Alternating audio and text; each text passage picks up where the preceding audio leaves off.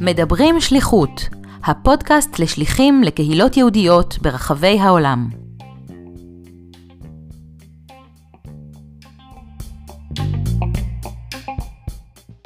שלום למאזינים, כאן דוקטור אסי אהרונוב.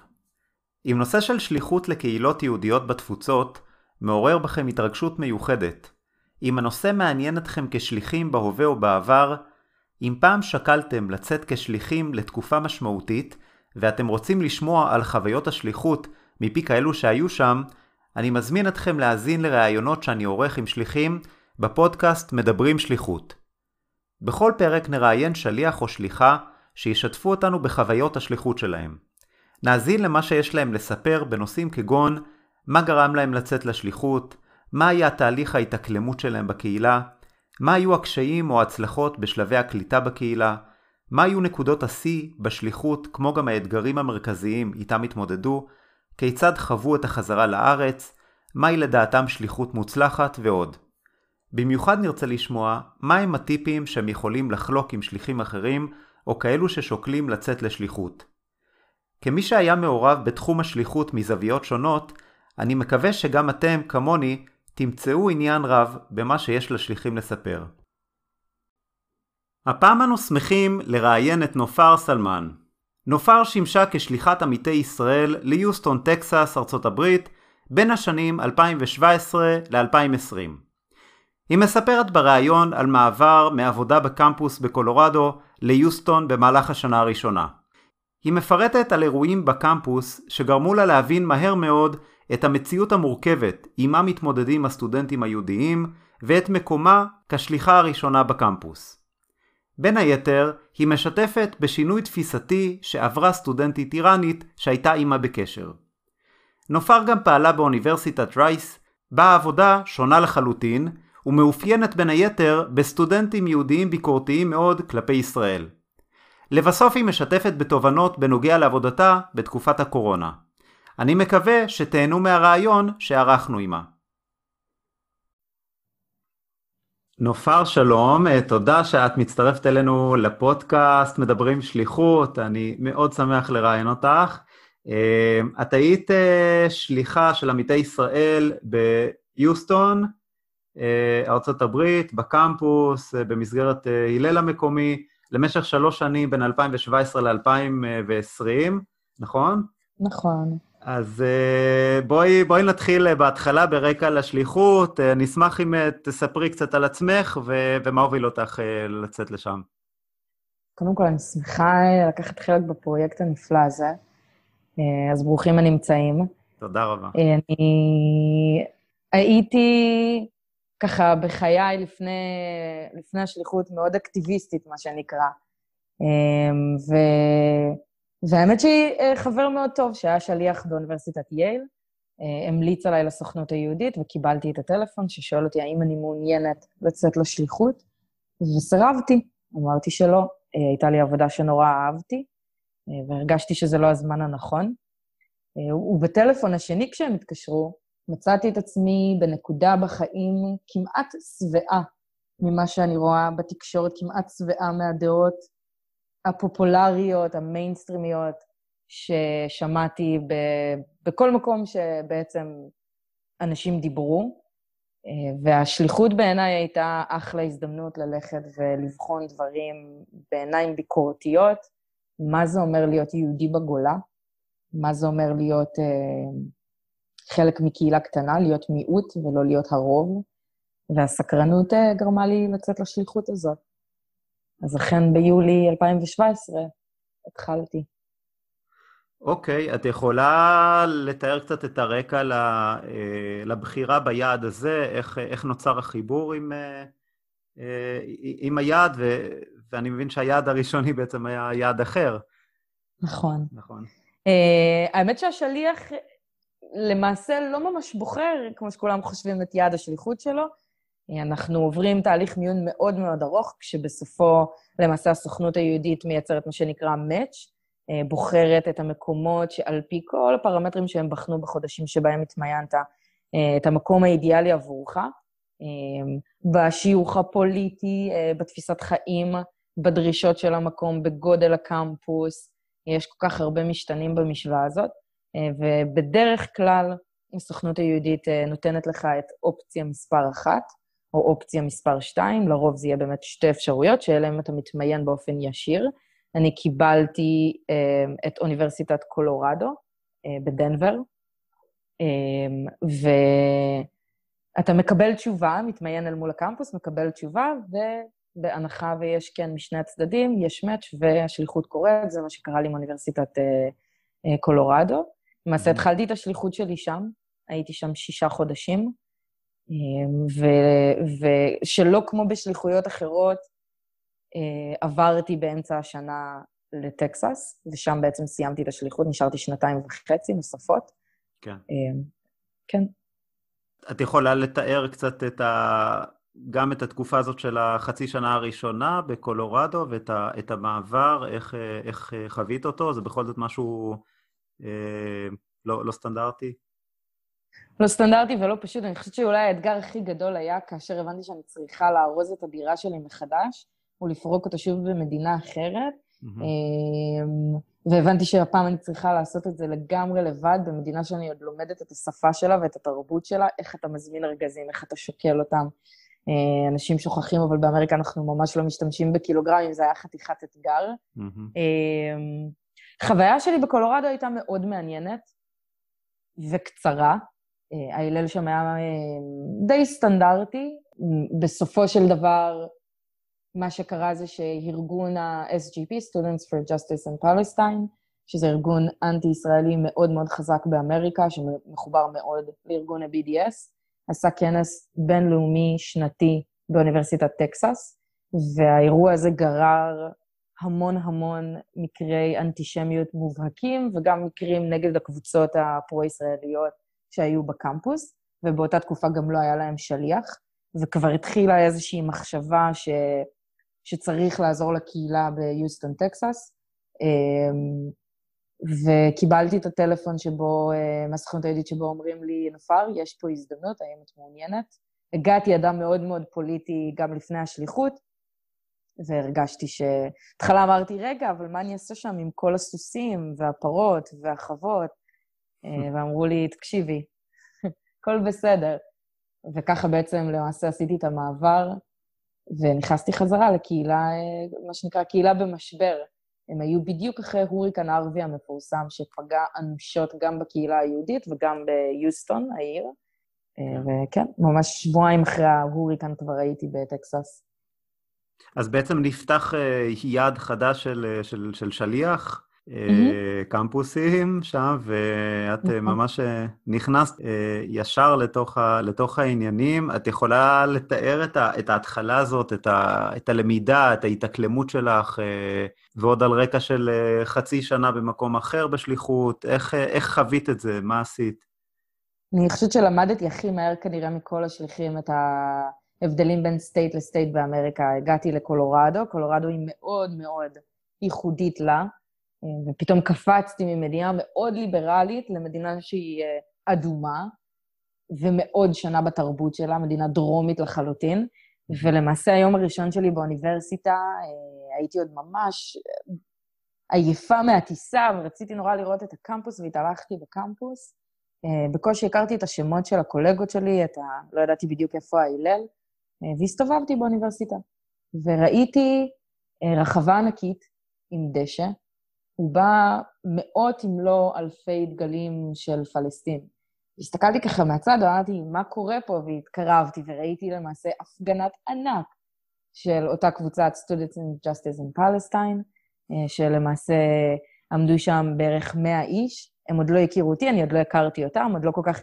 קולורדו הייתה מאוד לא פוליטית, אז זה למעשה גם היה הפעם הראשונה שבה אה, אה, היה לי איזושהי חוויה ראשונית עם, ה, עם הארגונים האלה.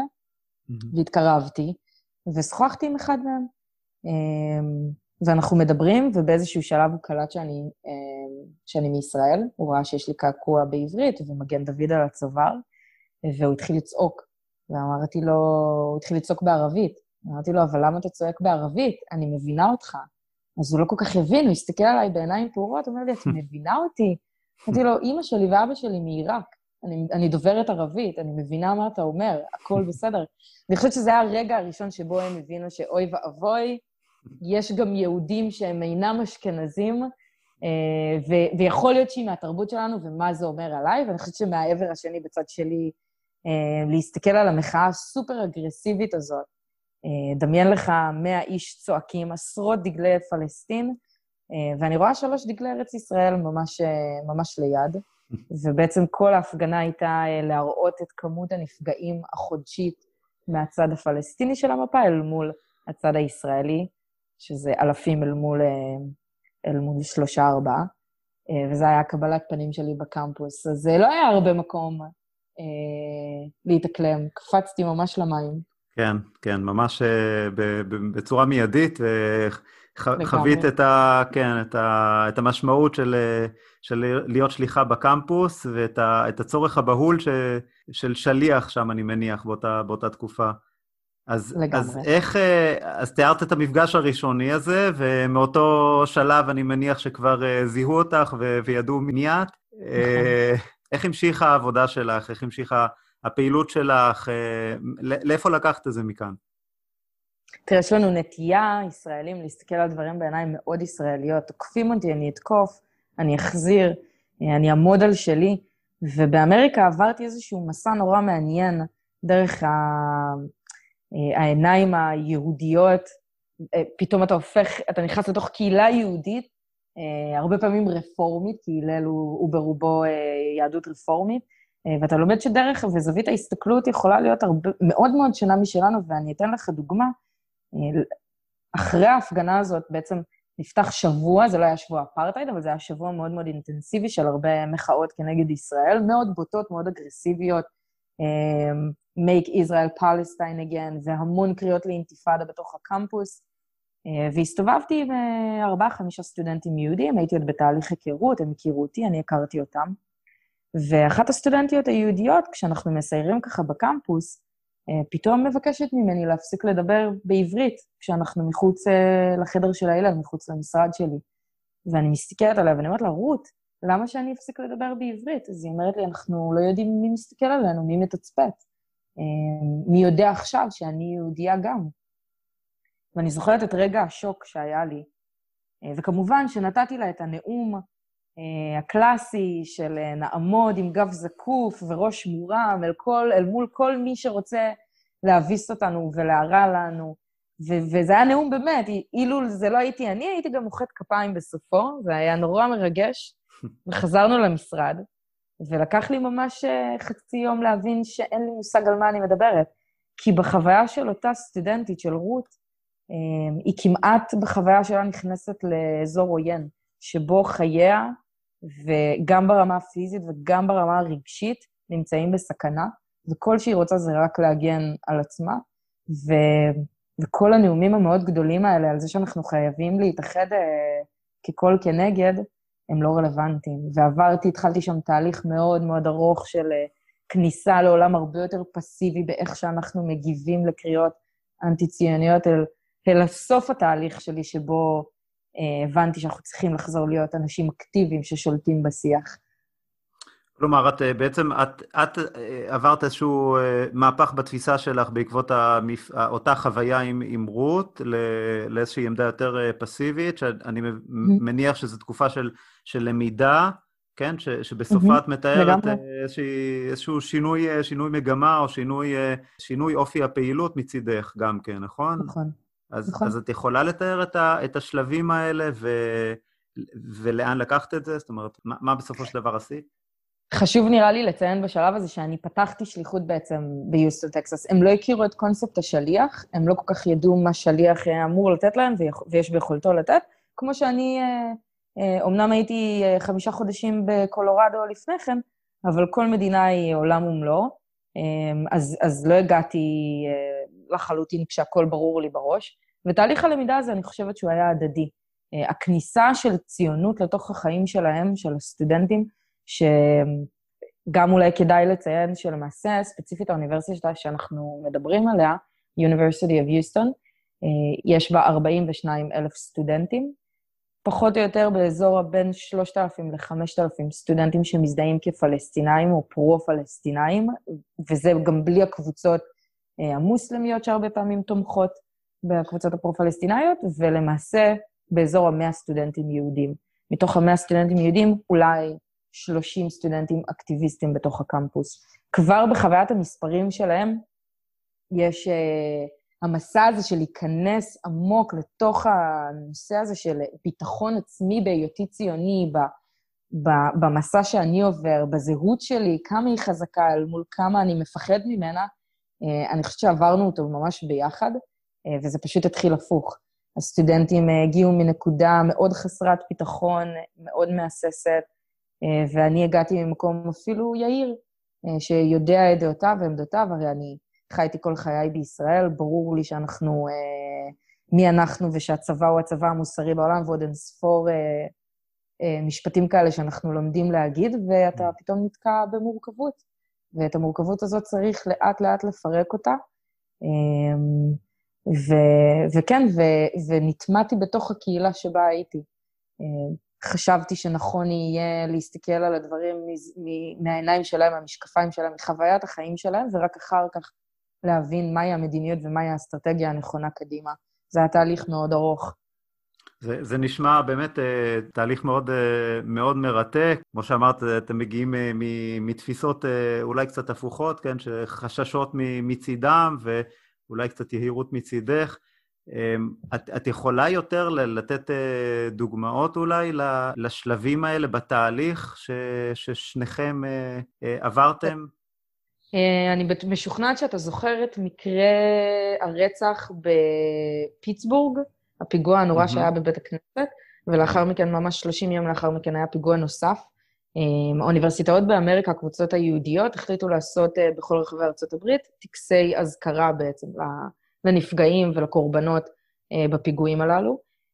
ואנחנו היינו חלק מה, מהמערך הזה, החלטנו שבאוניברסיטת יוסטון נעשה אירוע אזכרה, שבו נדליק נרות, נקריא את השמות, נספר את הסיפורים של הנרצחים, נתייחד רגע, נשאיר את התקווה אה, ונסיים את, ה, את הטקס.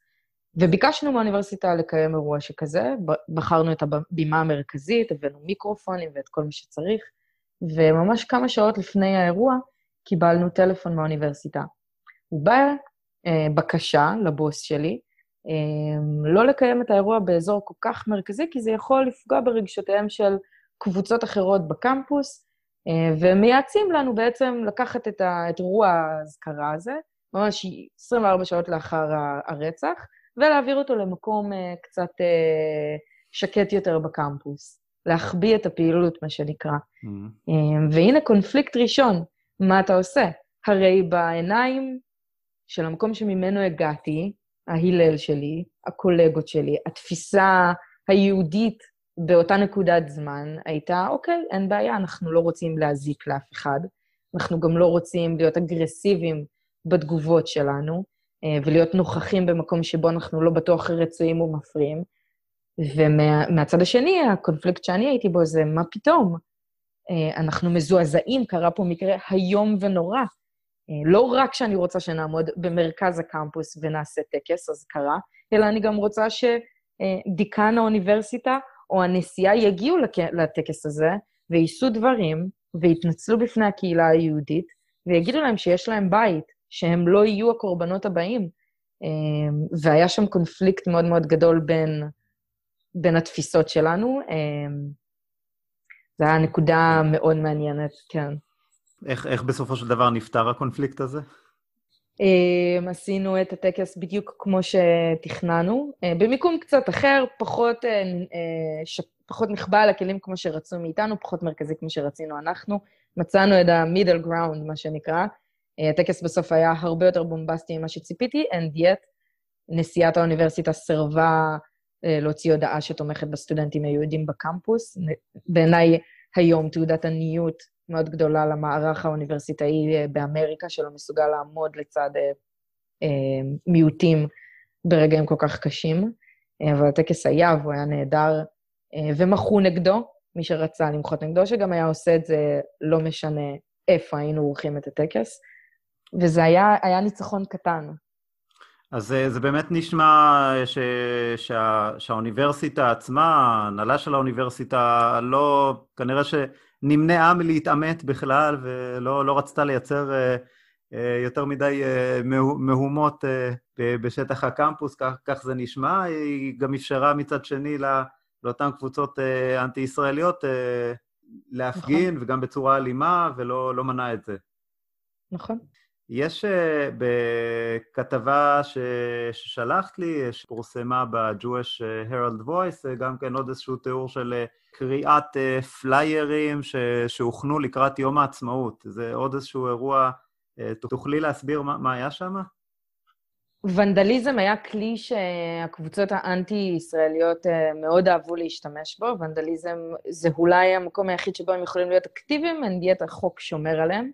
אה, מי שככה מכיר את כל נושא ה-freedom of speech באוניברסיטאות באמריקה, כמעט הכל נופל תחת קטגוריה של חופש, חופש הדיבור. זאת אומרת שסטודנט יכול להגיד, אני רוצה להרוג את כל היהודים, ולמעשה לאוניברס... לאוניברסיטה אין הרבה דרכים להתמודד עם זה, אה, מלבד לשמור על הסדר הציבורי, וונדליזם, אה, אחד מהמקומות שבהם אה, סטודנטים יכולים למחות. ולמעשה אנחנו הוצאנו, המילה אינתיפאדה הייתה מילה מאוד חזקה ומושרשת בקמפוס. כמעט כולם כבר ידעו מה זה אינתיפאדה, לא בטוח של העומק, לא בטוח שאת המספרים, לא, בטח שלא את העובדות. אבל, אבל אינתיפאדה כל הזמן הייתה, הייתה נוכחת. היו שירים על זה, והיו הקלטות על זה, וכתבות בעיתון של בית הספר, והדרך uh, שלנו להתמודד הייתה למעשה לספר את סיפור האינתיפאדה, מה זה אינתיפאדה. ובחרנו, הסטודנטים שלי בחרו 20 סיפורים של קורבנות נרצחים בישראל מהאינתיפאדה השנייה, ולמעשה הדפסנו פליירים עם התמונות שלהם, וסיפרנו קצת עליהם, מי הם היו, איך הם נרצחו, מי רצח אותם. ושמנו את זה ברחבי הקמפוס כאות מחאה ל... לאחת מההפגנות הגדולות אה, של, אה, של הארגון האנטי-ציוני, שקרא קריאות אה, לאינתיפאדה נוספת. אמ, וזה הפך להיות נורא נורא מהר אירוע מאוד מאוד אלים, שבו הם פשוט הלכו אחרי הסטודנטים ותלשו את הפליירים מהקירות. אמ, אה, באלימות ובאגרסיביות. אה, המשטרה כמובן וכרגיל נאלצה להתערב ולעשות שם הפרדת כוחות, וזה היה ממש דבר שבשגרה. אז, אה, אז נופר, איך, איך באמת מתמודדים עם סיטואציה כזאת, ו, ומה היו המשאבים שיכולת להיעזר בהם כדי, כדי להיאבק באותן תופעות או, או, או להתמודד איתן? קודם כל, לשמור על קור רוח ולהיכנס לפרופורציות. אה, לזכור שבסוף זו אוניברסיטה אחת מיני רבים, לזכור שהמון פעמים אנשים מדברים מתוך רגש. אחד הסממנים הבולטים שהבנתי זה שכמעט ולא מתקיים באוניברסיטה הספציפית הזאת שיח על עובדות, אלא המון שיח על רגש, וברגש אה, מאוד קשה להילחם, צריך להיות מאוד מאוד חכמים, וגם צריך ללמוד לקחת דברים בפרופורציות, אה, וגם להאחז במי שמוכן להיות פרטנרים שלנו. אנחנו לא מדברים על זה הרבה, אבל אחד הדברים ששליח ישראלי עושה, בטח בקונסטלציה כמו שאני הייתי בה, שוב, משחק המספרים, מעט סטודנטים יהודים, בטח מעט יותר מזה סטודנטים פרו-ישראלים, אל מול המון שפחות מחבב אותנו, um, to reach out ולהכיר פרטנרים ואנשים וקבוצות אחרות שרוצות להתחבר אלינו, כמו קבוצות uh, של נוצרים, ולהתחיל לייצר שיתופי פעולה עם ארגונים ו... עם מיעוטים אחרים ש... שעוד לא עברו תחת שטיפת המוח האנטי-ציונית, אה, ולהאחז בזה לגמרי, וגם להזכיר לסטודנט בסוף ה... לרות הזאת, אה, ש, שזה נכון שהיא סופגת הרבה, ואי אפשר לנתק את זה מהחוויה הקיומית שלה בתוך הקמפוס, אבל יש כל כך לא מעט שעומדים לצידה מימינה ומשמאלה, אה, והם, והם באמת פרטנרים אמיתיים שלנו לתוך המאבק הזה באמריקה. אה, הקבוצה האוונגליסטית, קבוצות אה. נוצריות בעיקר, אה, קבוצות פמיניסטיות. למעשה כל, כל תא נוסף בקמפוס ש... שמוכן לשתף איתך פעולה. אני שיתפתי פעולה מארגונים, מהארגון של ההינדוס ועד הארגון של, של סטודנטים לעריכת דין, לצורך העניין. Black Life Matter ועד ארגונים אחרים. זאת אומרת, כל מי שמוכן להיות פרטנר, ו- ולהיות פרטנר אמיתי, לעמוד שם ביחד איתך, תשתמש בזה. אצלי השיתוף פעולה הכי מרכזי היה בעיקר עם הסטודנטים הנוצרים בקמפוס. טקסס היא מדינה מאוד אדומה, מאוד יחסית הדוקה, אני אפילו אגיד דתית, ו- ובמקום שבו היא נורא נורא דתית, אתה יכול למצוא, וזו הייתה הפרצה הקטנה שהצלחנו למצוא הרבה ארגונים נוצרים ש- שפשוט מאוד מחבבים אותנו. אז את מרגישה שעזבת כבר, את הצלחת להשאיר איזשהו קמפוס ש- שנראה קצת אחרת מאותו קמפוס ש- שהגעת אליו? אני אגיד שאני הצלחתי להשאיר אנשים שמרגישים קצת אחרת. אני חושבת שההצלחה הכי גדולה שלי בסוף היא לא להכשיל הצעת חוק של BDS באוניברסיטה, זה נחמד, זה מקסים, אבל, אבל מה שמשנה הלכה למעשה הוא שהיה לי סטודנטית שכשהיא הכירה אותי, ראתה אותי עומדת בקמפוס באוניברסיטה עם דגל ישראל, והיא עברה לידי ואמרה לי, אני אנטישמית ואני אנטישמית גאה. והיה מדובר בסטודנטית איראנית, שבאופן קבוע טסה לאיראן, חיה ונושמת את כל מה שזה אומר איתו, עם ההבנה המאוד בסיסית שהיא, שמושרשת אצלה שהיא צריכה להיות נגד מדינת ישראל, ויחד עם זאת גם נגד היהודים. ואני יכולה להגיד ששנתיים לתוך מערכת היחסים איתה, שנבנתה לאט מאוד ובאינטימיות וברגישות משני הצדדים, ובשאלות מאוד מאוד קשות, בסוף השליחות היא נתנה לי מתנה שרשרת של העיר שלה מאיראן, והיא אמרה לי, הלוואי שיום אחד אני אוכל לבקר אצלך ואת תוכלי לבקר אצלי, ואני מגדירה את עצמי היום כציונית. וזה וואו, זה השינוי זה הגדול. שינוי בהחלט uh, דרמטי. uh, לא באמת דרמטי כשהוא קורה לאט-לאט וב... בקשר אנושי, כן. כן, לגמרי. Uh, היו לך עוד uh, מקרים כאלה? עוד איזשהם uh, חוויות כאלה ש... ש... שממחישות את, ה... את השינויים ש... שחוללת שם? Uh, סטודנטים, אני חושבת שאחד האתגרים הגדולים שאני עמדתי בפניהם, uh, לייצר ביטחון עצמי לסטודנטים יהודים, להבין שהם הם יכולים לעמוד על מה שהם מאמינים בו, לעמוד ולהיות גאים במה שהם מאמינים בו, להיות ציוני בקמפוס, אבל לא ציוני בהיחבא. Uh, לשים את הכיפה כשאני בחלל המרכזי של האוניברסיטה, ולא רק כשאני בתוך ההלל במקום הקטן והמוגן שלי. הבנייה של הביטחון העצמי גם אל מול הסטודנטים היהודים אצלי הייתה בראש סדר העדיפויות, בעיקר כי זה נדרש בשליחות ש... שאני עשיתי, וזו הייתה גם עבודה ש... של ללמוד, גם לענות נכון וללמוד להכיר את העובדות ואת הסיפור היהודי, הסיפור הישראלי, את המורכבויות בחברה הישראלית, על כל גווניהם, והיכולת לייצר ביטחון במקום האינטלקטואלי, אבל גם ברמה הרגשית. לדעת שיש קהילה, וגם אם היא קטנה, היא קהילה והיא מחזקת אחד את השני, כדי, כדי באמת לייצר אינדיבידואלים שיוצאים אחר כך לעולם עם איזשהו אה, חיבור וביטחון.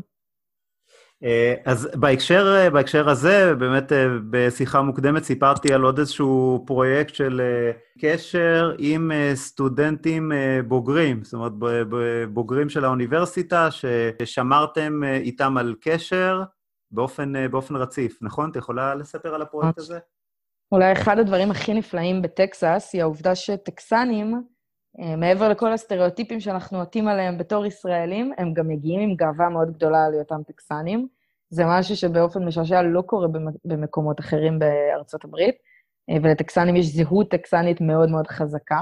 מה שזה הלכה למעשה אומר זה שסטודנט לרוב טקסני שגדל ביוסטון, אם תהיה לו הבחירה לעזוב את יוסטון וללמוד באוניברסיטה אחרת במדינה אחרת, הוא בסוף יחליט ללמוד ולהישאר בבית. אז הוא יהיה סטודנט, הוא יגדל ביוסטון, הוא יהיה סטודנט ביוסטון, והוא גם כנראה יסיים את הלימודים ויישאר ביוסטון. וזה משהו מאוד מאוד ייחודי לטקסס, מה שגרם לנו להבין שלמעשה יש קהילה של אנשים שעברו איתנו איזשהו תהליך בשלוש-ארבע שנים שבו הם היו סטודנטים והיו חלק מהלל, אבל אנחנו יכולים לייצר לו המשכיות. אה, הרבה פעמים ברוב ההיללים זה לא קורה מהסיבה הפשוטה שאתה תופס את הסטודנט כשהוא מגיע בשנה הראשונה שלו ונפרד ממנו כשהוא מסיים את הלימודים בשנה האחרונה שלו, ואצלנו באמת זיהינו פוטנציאל ענק לייצר קהילה צעירה, uh, שהרבה פעמים עוד מכירה, הם מכירים אחד את השני דרך האוניברסיטה, ופשוט נשארים כקהילה גם אחרי שהם מסיימים את הלימודים. Um, וניצלנו את ההזדמנות, היינו עושים מפגשים שבועיים, החבר'ה האלה מעמיקים איתם בסוגיות שכשהם היו uh, סטודנטים פחות יכלנו להתעסק מכורח הנסיבות. Uh, אם הקמפוס דרש מאיתנו כל הזמן להיות במקרים ותגובות של מקרים אנטישמיים, אז למעשה כשהם מסיימים את, את הלימודים, יש לנו הזדמנות באמת לשאול שאלות אחרות, כמו, האם חשוב לי להתחתן עם אדם יהודי? האם חשוב לי להקים בית יהודי? שאלות שסטודנט היום לא ישאל את עצמו, הוא ישאל את עצמו, האם אני בכלל מגדיר את עצמי ציוני? מה אני חושב על מדינת ישראל? אמ, אתה יודע, מה בא לי לאכול אה, היום או מחר? זאת אומרת, השאלות הן מאוד ברזולוציה אה, מאוד אה, מינורית, ופתאום אתה יוצא לעולם, ואתה מתמודד עם שאלות, סוגיות אחרות לגמרי, והמון פעמים, בהמון מקומות, אין להם לאן לפנות. כי הם צעירים מדי כדי לא להיות חלק מבית הכנסת, כן. שזה בדרך כלל השיוך היהודי, שאם אתה רוצה להמשיך בחיים יהודים, אז, אז זה מה שתעשה, אתה תלך לבית הכנסת אחרי הלימודים. כן. אז, אז הם לא עושים את זה עוד בשלב הזה, ואנחנו בטווח ביניים הזה, מה שנקרא במדינת ישראל אה, צעירים, החלטנו שאנחנו מתלבשים עליו ומעמיקים איתם את המפגשים ומעמיקים איתם את החוויה שלהם אה, בטקסס במובן הציוני-יהודי. יפה, בהחלט אה, יוזמה, יוזמה ייחודית, ואת הסברת את, ה, את הרקע למה שמה זה יותר אה, רלוונטי מאשר במקומות אחרים, או יותר מצליח מאשר במקומות אחרים אולי, אה, אבל זה בהחלט משהו שאפשר לאמץ אותו גם למקומות, למקומות נוספים. את גם כן ציינת בשיחה קודמת שאת עבדת בקמפוס נוסף, נכון? נכון. במקביל. אז mm-hmm. תוכלי לתאר את העבודה שמה? אוניברסיטת רייס, uh, נכון? נכון. אז הייתי גם שליחה ב Rice University, שהייתה אלפי שנות אור שונה מ University of Houston. היא אוניברסיטה פרטית, uh, מאוד מאוד יוקרתית. Uh, סטודנטים מרייס יאהבו להגיד שהם ההרווארד של הדרום. אם זה נכון או לא נכון, יש על זה כבר המון ויכוחים, אבל היא, היא בהחלט נחשבת אוניברסיטה למצטיינים. מאוד קטנה, מדובר בערך כ-6,000 סטודנטים. והנגזרת של הסטודנטים היהודים, אה, בערך גם מדובר על 100, 150 סטודנטים יהודים במכלול הזה, בחוויה אחרת לחלוטין. אם אמרנו שאוניברסיטת יוסטון הייתה מאוד רגשית, מאוד אמוציונלית, אה, העיסוק היהודי, העיסוק הציוני, ובכלל, כל הנושא של social justice וזכויות אדם, היה משהו שהיה נדבך מאוד מאוד מרכזי בזהות שלהם באוניברסיטת יוסטון, אבל בעיקר סביב הנושא של רגש ואיך זה גורם לי להרגיש, ברייס אוניברסיטי קרה בדיוק הפוך. השיח היה כמעט תמיד מאוד אינטלקטואלי, מאוד נצמד ומחובר לעובדות. אמ, האתגר דווקא הגדול, אם, אם באוניברסיטת יוסטון היה לחב... לתת ביטחון עצמי לסטודנטים יהודים, להודות קיר בעובדה שהם ציונים, ברייס אוניברסיטי קרה בדיוק הפוך. אנחנו התמודדנו עם uh, סטודנטים יהודים מאוד ביקורתיים למדינת ישראל, ששואלים את עצמם איפה שיקרו לי, מה לא אמרו לי, האם אני רוצה לצאת לתגלית, אה, מה אני חושב על ארגונים יהודים בכלל, האם אני רואה את עצמי כחלק מהקהילה הזאת, אה, מאוד פרוגרסיבי, מאוד ליברלי, ו... וזו הייתה חוויה אחרת אה, בניסיון לחבר אותם לקהילה, או בכלל לנסות לגרד את שאלות הזהות שלהם כשהם מגיעים מנקודת מבט שהיא כבר מאוד מפקפקת. יש לך איזשהם אה, תובנות או טיפים מיוחדים לעבודה במסגרת כזאת אה, כמו, כמו Rice University? אה, אני, אם, אם שליחים לעתיד שומעים אותי עכשיו, אז אני אגיד להם סבלנות. אין דבר יותר קשה בחוויה של שליח שיוצא ממדינת ישראל כדי לעשות, לשנות את תדמיתה של מדינת ישראל בתפוצות, מהרגע שבו אתה נתקל במי שאתה מגדיר אותו כחלק מהמשפחה שלך, ואנחנו יוצאים איזושהי אנחנו עושים איזושהי אידאליזציה אה, לאמריקאים היהודים, בטח לחבר'ה הצעירים, כולנו משפחה אחת גדולה, כולנו אוהבים את מדינת ישראל, ואתה מגיע לשם ואתה בפעמים הראשונות מתמודד עם שאלות מאוד מאוד קשות אה, וביקורת, לפעמים לגיטימית ואפילו לפעמים אנטישמית, מתוך האנשים שחשבת שיהיו לך למשפחה. אז הדבר הראשון שאני אגיד זה לשבת שנייה ולנשום ולהבין ש... שזה לא פשוט, זה מאוד מאוד מורכב, אמ, והיהודים הליברליים, הפרוגרסיביים, במובן הזה צריכים את, את, את השליח לא פחות מאותו סטודנט שהותקף כי הוא יהודי. אה, זה פשוט שני צורות התמודדות אחרות לחלוטין, וכלים אחרים לחלוטין שאנחנו כשליחים צריכים לדעת לספק לקהילות שעומדות מולנו.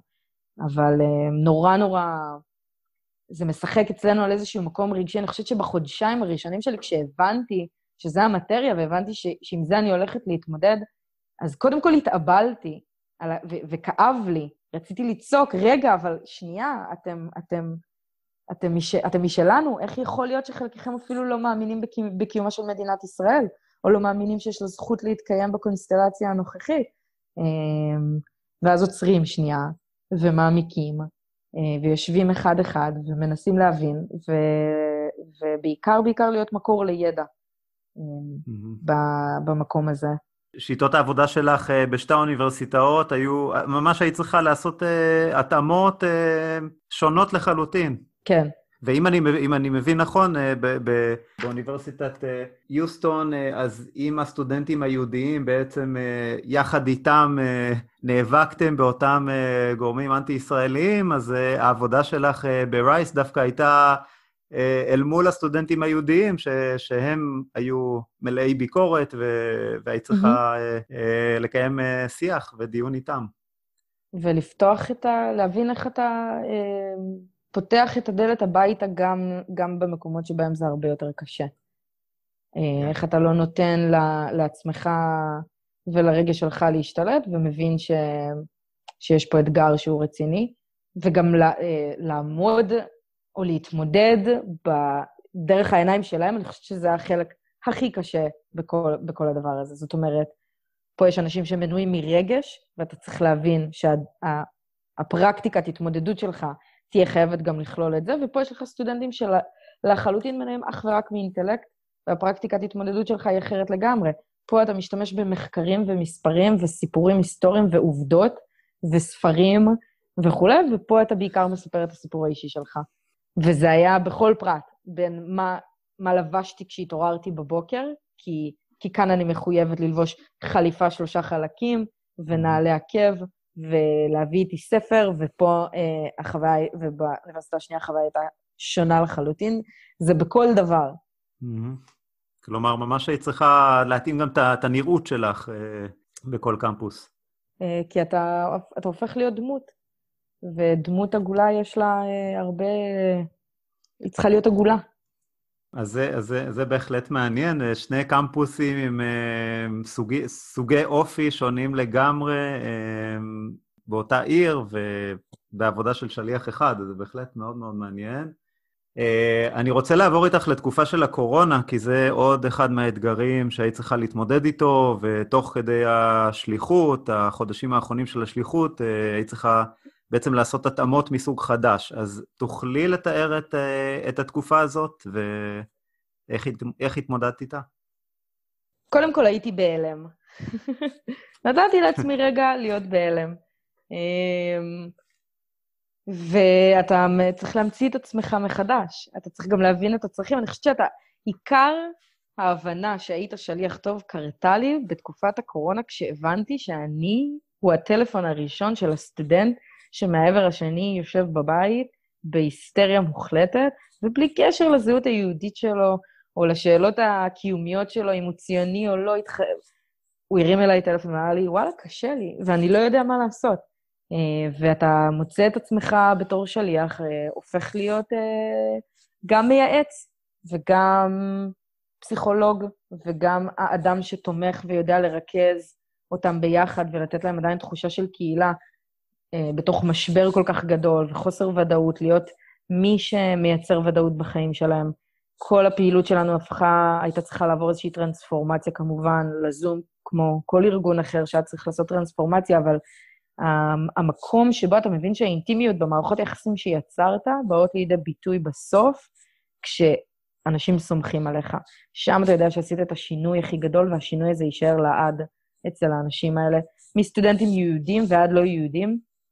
בסוף, אה, מה שהיה יפה בזום זה היכולת לחבר את כל הקבוצות סטודנטים שעבדתי איתם, הלא יהודים שלא כל כך אוהבים אותנו, הלא יהודים שלומדים לאהוב אותנו, היהודים שהם סופר ציונים, אלה שמפקפקים, לכדי שיחה אחת, ו- ולתת להם להכיר אחד את השני, להבין אחד את השני, כשאתה אה, בסך הכל הפיון שעומד באמצע ו-make things happen.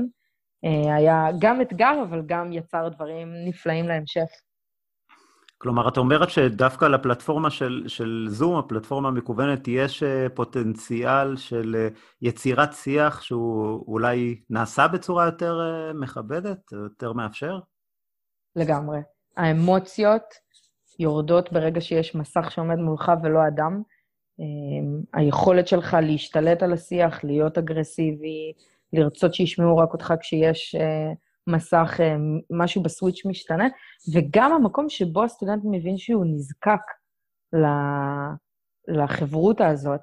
אה, יש איזה רגע שבו הם מבינים שהם, הם, אם הם היו מחוברים יותר, מחוברים פחות, זה אפילו לא משנה, הם מרגישים את הצורך להיות חלק מאיזושהי קהילה, ופתאום במקום הזה נוצרת איזושהי פתיחות מחשבתית או גמישות מחשבתית, גם לדעות שביום-יום שלך, כש, כשהחיים היו נורמטיביים, לא היה לך מקום לשמוע ולא רצית להיות חלק מהדיאלוג הזה. והקורונה והשיח הממוחשב דרש מהם בהכרח אה, קצת, אה, קצת להגמיש את הדברים שהם חושבים אחד על השני. באופן כן. משעשע זה אפילו מייצר אולי קצת יותר אינטימיות. אה, כשכולם נמצאים במשבר, יותר קל לך לייצר אינטימיות אה, אל, אל מול מי שעובר משבר יחד איתך, וזה כבר לא כל כך משנה מי הוא ומה הוא. ומה הדעות שלך בדיוק, מה הניואנסים. לגמרי. Uh, כן, זה בהחלט, uh, בהחלט מעניין, ולשמוע ממך על ה, ככה התובנות, וגם על היתרונות אפילו שיש לה, לתקופה הזאת, או ל, לאופן העבודה של, של שליח בזום, בהחלט uh, זה משהו שיכול אולי לעודד, uh, לעודד שליחים דווקא בתקופה הזאת. אני רוצה ככה, uh, לסיום, לשאול אותך, איך, uh, איך את רואה את השליחות אה, בחיים שלך אה, עכשיו, כשחזרת לארץ, אמנם לא מזמן, אבל אה, בכל זאת יכולה כבר להתחיל להסתכל על היום שאחרי השליחות, איך, איך את מסתכלת ומסכמת לעצמך את החוויה הזאת? גל ויינרב שהתארח אצלך, ו... והוזכר פה כל כך הרבה פעמים, בדיוק השבוע אמר לי, נופר, את חזרת לארץ ולא נחתת עם המטוס ביחד איתו בישראל כשהוא נחת. את למעשה כמו מטאור שהתנגש בכדור הארץ, וזה אפילו פי מיליון יותר חמור כשיש את הקורונה סביבנו. אז אני חושבת שיש את הרגע הזה שבו הכל מזדעזע. אמ, אולי המתנה הכי גדולה שהשליחות נתנה לי, היא ההבנה שאני טסתי עם זהות ציונית מאוד חזקה, וחזרתי לארץ עם זהות יהודית מאוד חזקה. כמעט חזרתי הביתה, מה שנקרא במרכאות, מצאתי, מצאתי את המקום שלי ב... ארץ האפשרויות הבלתי נגמרות, דווקא שם, דווקא בגולה, דווקא בזרות הזאת שאתה חווה, בטח עם הקורונה. אה, הרגע הזה שהייתי מהיום בבידוד בארצות הברית, הרגע הזה שאתה מבין שזה רק אתה, אה, וזה מה שיש לך, אה, וכל ה, העבודה שעשית והקהילתיות שיצרת, בסוף בהתכנסות פנימה יש לך רק את עצמך, מצאתי את הזהות היהודית שלי. אה, וזו מתנה ענקית שתישאר איתי לנצח, אה, ואני בטוחה שתכתיב גם את הדברים שאני אעשה יום אחרי שאני באמת אנחת אה, חזרה בארץ. כן. יופי, כן. נופר, אז ממש אני רוצה להודות לך על הדברים באמת מאוד מעניינים, על החוויה שלך. בהחלט, כל מיני שינויים משמעותיים עברת במהלך השליחות הזאת, אבל אה, אני רוצה לאחל לך אה, חזרה קלה לארץ, ולמרות משל המטאור, כן, אבל אה, שיהיה לך הרבה הצלחה, ותודה רבה על הדברים. תודה רבה. חברים, צאו לשליחות. בהחלט, תודה. תודה שהאזנתם לפרק נוסף של מדברים שליחות. אני מקווה שנהניתם מהרעיון עם נופר סלמן. האם האזנתם לראיון הקודם שקיימנו עם יוני מילו? יוני שיתף מחוויות שליחותו לאוניברסיטת יייל בארצות הברית. לראיון הזה ולראיונות שקיימנו עם שליחים נוספים, אני מזמין אתכם להאזין דרך אתר הפודקאסט מדברים שליחות או באמצעות אפליקציות הפודקאסטים המרכזיות. תוכלו ללחוץ על מעקב כך שתקבלו עדכון על כל פרק חדש שיוצא. בכל פרק אנחנו מצטרפים למסע השליחות של שליח או שליחה לקהילה יהודית בעולם. אם גם אתם הייתם שליחים בעבר, או אם אתם שליחים בהווה, או אם אתם מכירים שליחים אחרים שישמחו לשתף בסיפורים ובטיפים, אני מזמין אתכם ליצור איתנו קשר באמצעות המייל מדברים שליחות כרוכית gmail.com או באמצעות צור קשר באתר הפודקאסט מדבריםשליחות.com. אם נהניתם מהרעיון, המחמאה הגדולה ביותר עבורנו תהיה שתשתפו אחרים ותיעדו אותם על הפודקאסט. בנוסף, אני מזמין אתכם לשלוח אליי סיפורים או אתגרים מיוחדים משליחויות, במיוחד מתקופת הקורונה, ומה היו דרכי ההתמודדות. אשמח לשמוע מכם כל הצעה או שאלה בנוגע לפודקאסט, אני מזמין אתכם לכתוב לי במייל מדברים שליחות כרוכית gmail.com. תודה ולהשתמע בפרק הבא.